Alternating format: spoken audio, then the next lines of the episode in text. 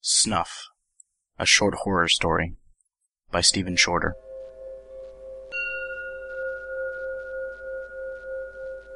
Letter number one. I am what you might call a sick bastard.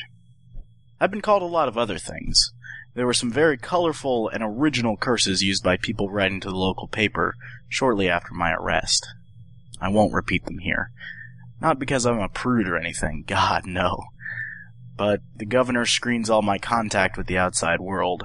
Inordinate use of expletives accomplishes only the wastage of my tightly controlled stationery and attracts undue attention, both to myself and to you. If you wish to continue this correspondence, I suggest we attempt to keep to the facts. What you do with the information I provide to you, whether it finds its way into the public domain, well, that's down to you, isn't it? So, the facts. Police psychologists who interviewed me after the incident slapped me with a good number of grand, multisyllabic labels, many of which included the word obsessive, but I generally prefer to consider myself a collector and connoisseur of pornography. I love the human form, the way that it moves and the way that it responds to pleasure. From the high definition goose pimples of modern big budget productions through to amateur still images of bedreadlocked hippies with their breasts exposed dating back to the 60s, I lust after flesh. Flesh haunts my dreams and my waking imagination, flesh and flesh on flesh. One body responding to another, in the way that one interstellar body can affect the surface of a neighbor with its gravitational pull. I can name adult film stars the way others might be able to list famous actors. If you've ever been on any of the big web image boards and seen someone respond to a source request on a skin flick, there's a good chance you've seen my work. It's gotten to the point where I tend not to find pornography sexually stimulating anymore. Instead, I regard each new video or picture with the sort of fascination a gallery owner might hold for new canvases.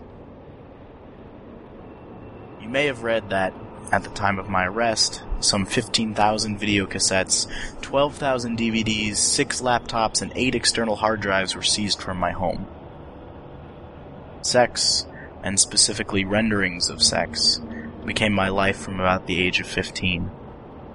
Sometimes I lie in the dark in my little cell and chuckle at the thought of some overworked police detective having to sift through the product of half a lifetime of collecting. Poor guy had to sit there for hours until the very idea of sex became a monotonous, pneumatic, repetitive beat behind his eyes, flesh on flesh slapping away for hours and hours and hours. I like to think I got the last laugh there. What really sunk my defense in court were the more esoteric videos among my possessions. Sometimes art takes us to strange and obscene places, specifically places deemed illegal by the legislature of West Virginia. Again, the specifics of where my collection crossed the blurry line between taboo and criminal is a topic I'm reluctant to discuss. Parts might be considered an acquired taste, and I'm not sure how much of its depth the police chose to plumb before I was charged. So, with regards to that, we can conclude that I was found to be in possession of some materials that uptight white upper middle class men at one point decided were abnormal. Let's just let it gather dust in their archives and move on to the situation at hand, shall we? I bought the snuff tape from Mr. Crispin of Crispin's Home Video. It's a little rental place in town went bust in 06 or 07 thanks to the advent of that most efficient porn sharing service, the internet. But old Chris kept running his business out of his damp little apartment above the storefront. He made his living by selling cheap amateur porn smuggled in from Mexico.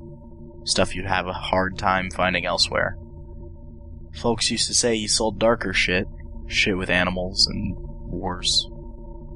Seems odd that he never tried to push any of that on me, but he did blow his brains out when the cops arrived to raid his apartment before my trial.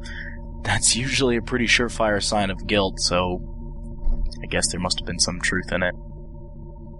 But I digress. Old Chris met me at the door that morning wearing the same sweaty t-shirt I'd been wearing on my last visit two weeks prior. It was late May. Insects were screaming their drill worst scream, and he was squinting at me with his sunken, yellow eyes. Bry, he grunted. Come in. He pulled open the door and shuffled his corpulent frame back into the gloom of the derelict store. He had a gun in his hands, a little 22 rifle with a missing magazine, which he'd taken a hacksaw to in order to lend it a little more menace, and he tucked this behind the dust-furred counter as he passed.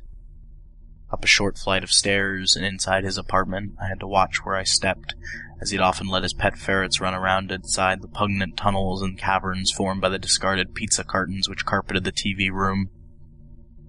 He crossed to a plastic covered bed and pulled a paper bag from underneath it. What is it? I asked. It's something you'll like. He smiled a gap-toothed smile at me. I took the bag and opened it. The tape looked brand new, but the label was blank. I crooked an eyebrow at him. I have to say, I was curious. Crisp had never tried to con me out of money before. I mean, I knew exactly where he lived, But this sudden air of mystery was new to me. Normally, he was very matter of fact about what his movies contained or whom they starred. How much? I asked. Seventy. Are you freaking kidding me? No. But Bry, trust me man, this is some serious shit. Some serious messed up shit. How messed are we talking? Messed. Okay, how about this, I said. I give you 20 now and another 20 after I watch it if I think it was worth coming down here. 30-30, he said. We shook, I passed him my money, and took the tape home with me. So I got home and folded myself in the armchair which sat in the corner of my mom's old bedroom. It was the attic room, and since she died, I had tried to steer clear of it. I felt an empty pang in my life, a sense of unfulfilled potential every time I went up there but I had found that my VCR had stopped working a few days beforehand, and the only spare one was fitted into the boxy old television beside the skeletal iron bed frame, which had once held a dying old woman in that painful limbo between truly living and medically dead. Sorry, Mom, I muttered, half grinning as I pushed the video into her TV and hit play. I wasn't smiling for long. Editor's note. The first letter abruptly ends here. We have been unable to find, and indeed dispute the existence of, another copy of the tape mentioned our correspondence with name redacted. However, through our understandably anonymous contacts within the West Virginian police, we were able to acquire a transcript of the events depicted in the film. We include it here for your reference. The tape. Evidence Locker B12, item serial 61-32B-12. Recording filmed using a handheld camera. Timestamp does not appear to be accurate as it simply reads 00-00-0000 colon 00 throughout.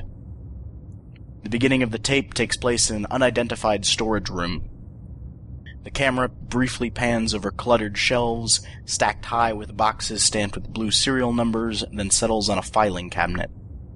A hand belonging to the unknown filmmaker, apparently of African American origin, reaches out and gently pulls open the drawer. This too bears a number stamp, number 000-095. It is dark, and the picture quality prevents us from seeing the interior.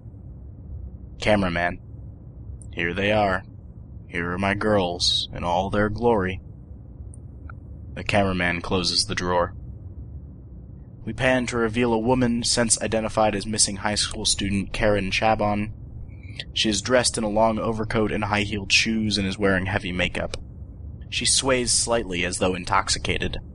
The cameraman steadies her with a hand at her elbow. Quiet piano music, a melody as yet unidentified, is playing from somewhere nearby. Cameraman. You want to be one of my girls, baby? Chabon. Mmm. The cameraman extends a hand and caresses Chabon's cheek. Chabon appears to be smiling, though the lighting in the shot is poor and it is hard to tell. The cameraman then turns and locks the drawer before once again training the camera on Chabon. Cameraman. I want you to be one of my girls. You're beautiful. You're going to live forever. Chabon. Yeah? Cameraman. Yeah. There's an uncomfortable silence lasting approximately five seconds. The camera zooms in on Chabon's face and she laughs nervously. Then the shot cuts to black abruptly. Static. A series of strange ambient sounds, the burbling of a stream, the cries of crows. Then a 12 second shot of a muddy path carpeted with leaves as a cameraman, there is no indication as to whether or not this is the same individual as in the rest of the video, follows it. At one point, they pan the camera around themselves, revealing that they are alone in a large area of woodland with trees stretching off into the visible distance on all sides.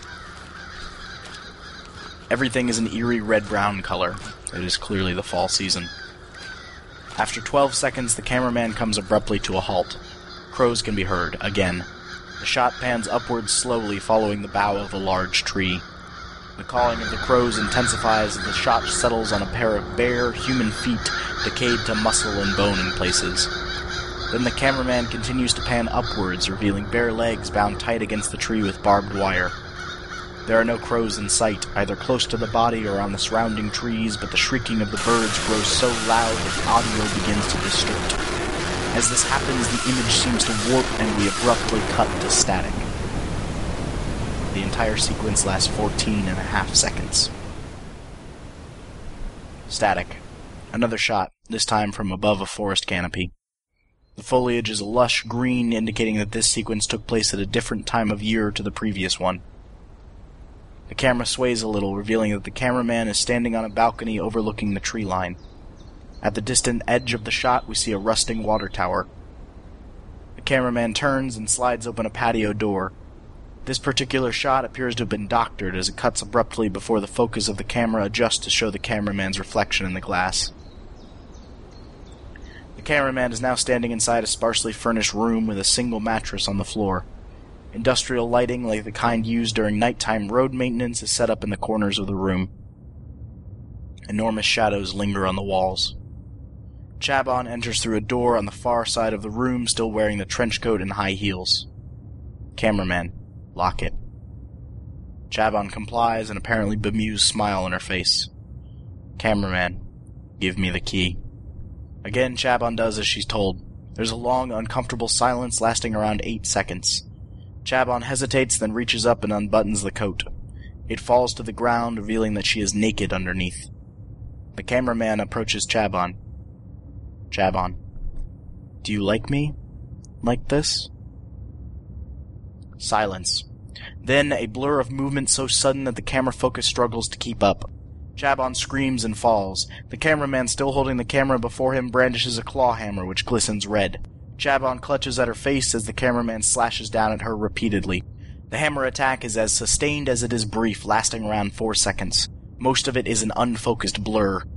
The cameraman stands up and zooms in on Chabon's injuries, breathing heavily.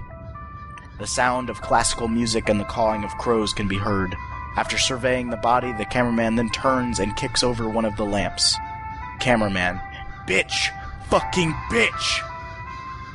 The cameraman continues to lash out at the furnishings and doors with his hammer, screaming incoherently. The sound of crows and music grows louder and louder until the video cuts to black. A mock credit sequence begins to roll. The jaunty piano music plays throughout, though the crow sounds have disappeared. The credits simply cite Mr. Crows as cameraman and director. The sequence ends with the words starring Karen Chabon as herself. These words, along with the music, fade out as we see the final sequence of the tape, a 30 second surveillance style shot of Karen Chabon waiting for a bus outside her high school, apparently months before her death. She seems unaware that she's being recorded. Letter number two. Karen Chabon, light of my life, fire of my loins. After everyone was done kicking the shit out of me in high school, she dabbed the cuts and bruises with salt water and read Lolita to me in the shadow of the elm on the edge of the school grounds. In a way, I came to keenly anticipate gym class on a Friday afternoon. The pain and the humiliation in the locker room, and then her.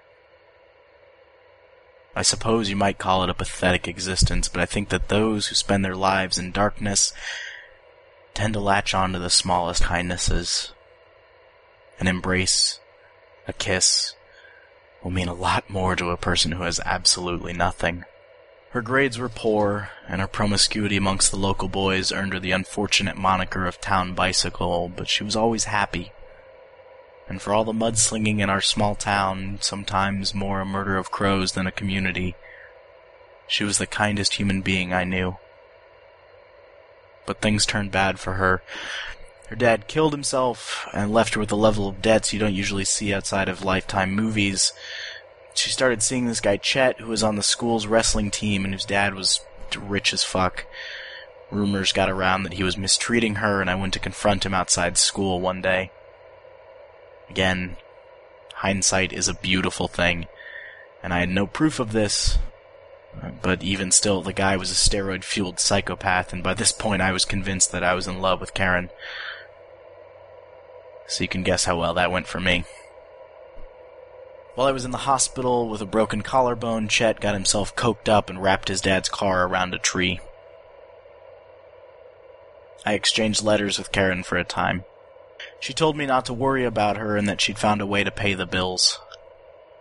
I later found out that she'd turned to selling sex. I confronted her about it. I mean, I was angry and I didn't understand any of it, but she just brushed it off, saying, I'm just doing what I always do. Only this time I'm charging for it. And that was the last letter I received from her. A few days after I was due to be released from hospital, she was declared missing. But hey, why should the cops or the state authorities care too much? She had no family or friends. It's just a whore, right? Just another whore. Just another whore. I dropped out of school after that. Couldn't hack it without her there. I stopped watching television, stopped going outside. Love broke me, and so I renounced it.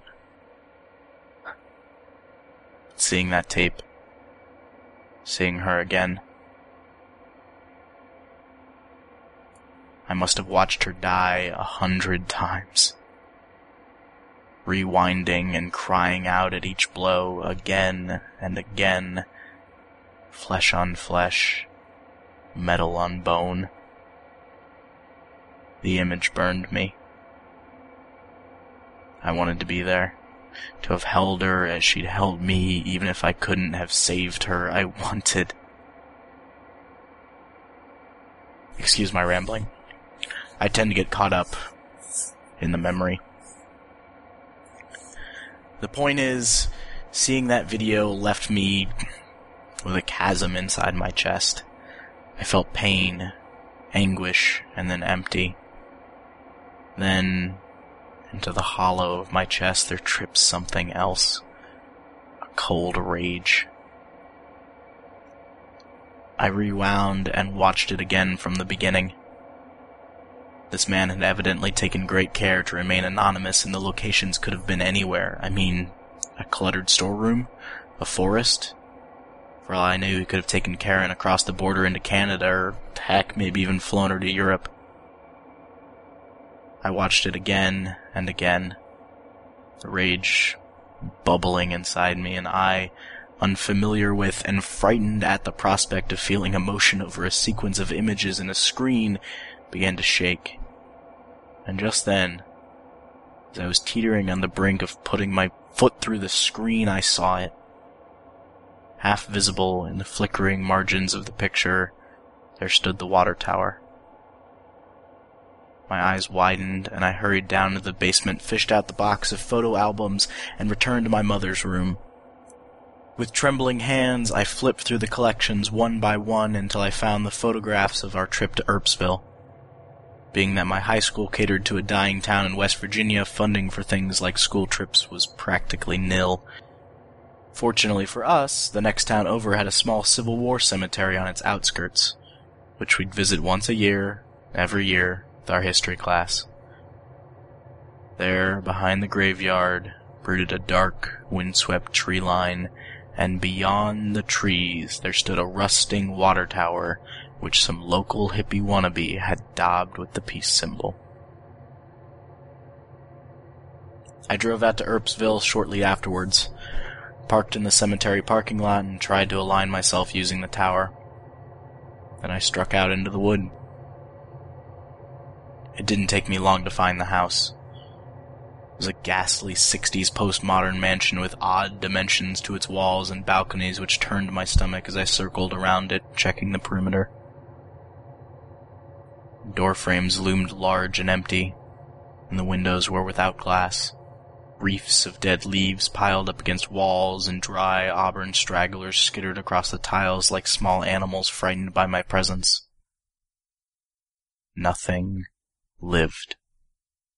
No insect chittered, no rat squeaked in protest at my trespass. The walls wore elaborate and vulgar graffiti like tattoos, and I found myself peering into each room as I passed it.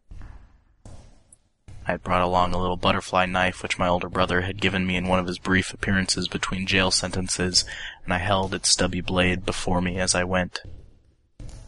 The room's contents were as strangely unsettling as the house's oddly non-Euclidean layout. Here, a room packed almost floor to ceiling with stained mattresses. Here, a room with a single chair placed at its center facing the doorway.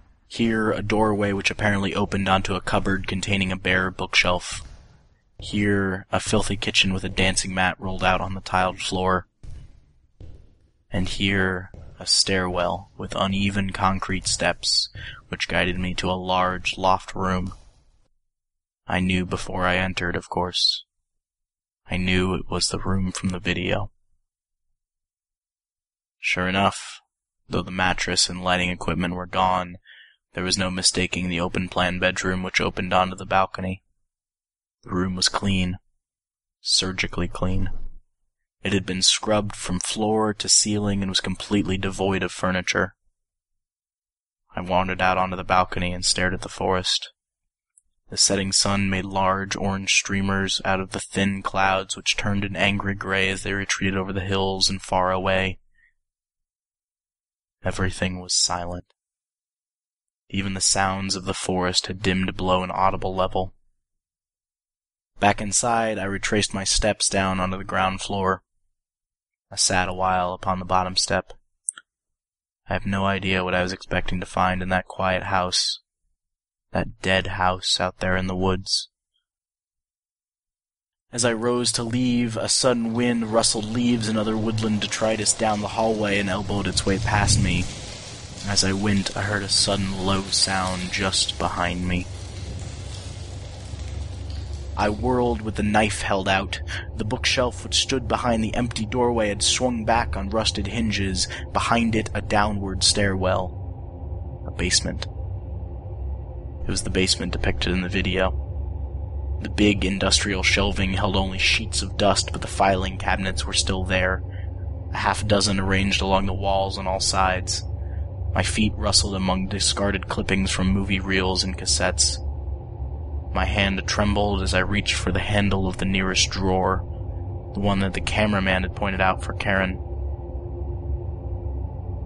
It slipped open silently on well-oiled runners, and inside, videotapes.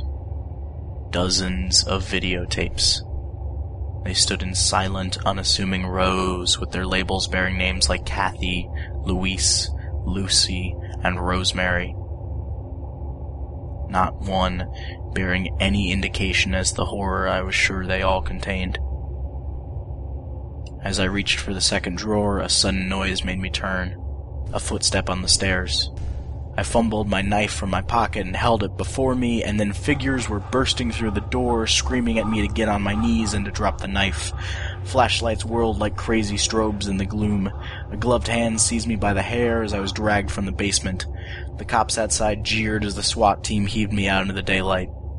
They were everywhere, combing the tree line, photographing the building, and still more were arriving as I blinked in the sun. Crows were everywhere suddenly hanging like black tatters from the trees and cackling down at me in their brittle voices. Their shrieking was near painful. I spotted a few cops throwing stones in an attempt to frighten them away, but the birds paid no heed and continued their vigil. One of the SWAT guys shoved me towards a waiting van. I'll spare you the details of my incarceration, the abuse and the discomfort of jail, and instead leave you to muse, as I often do, on how the law found me. I have no idea how they knew I was coming. I speak to barely anyone anyway, and I definitely didn't tell anyone where I was going. All I can assume is that they had me under surveillance and followed me.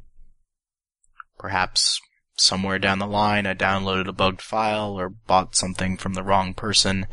Now it had all caught up with me. Initially, they tried to charge me with Karen's murder, but fortunately, even my state employed third rate lawyer could just about successfully argue that the self identified Mr. Crows was apparently African American, while I was a pasty West Virginian suburb tomcat.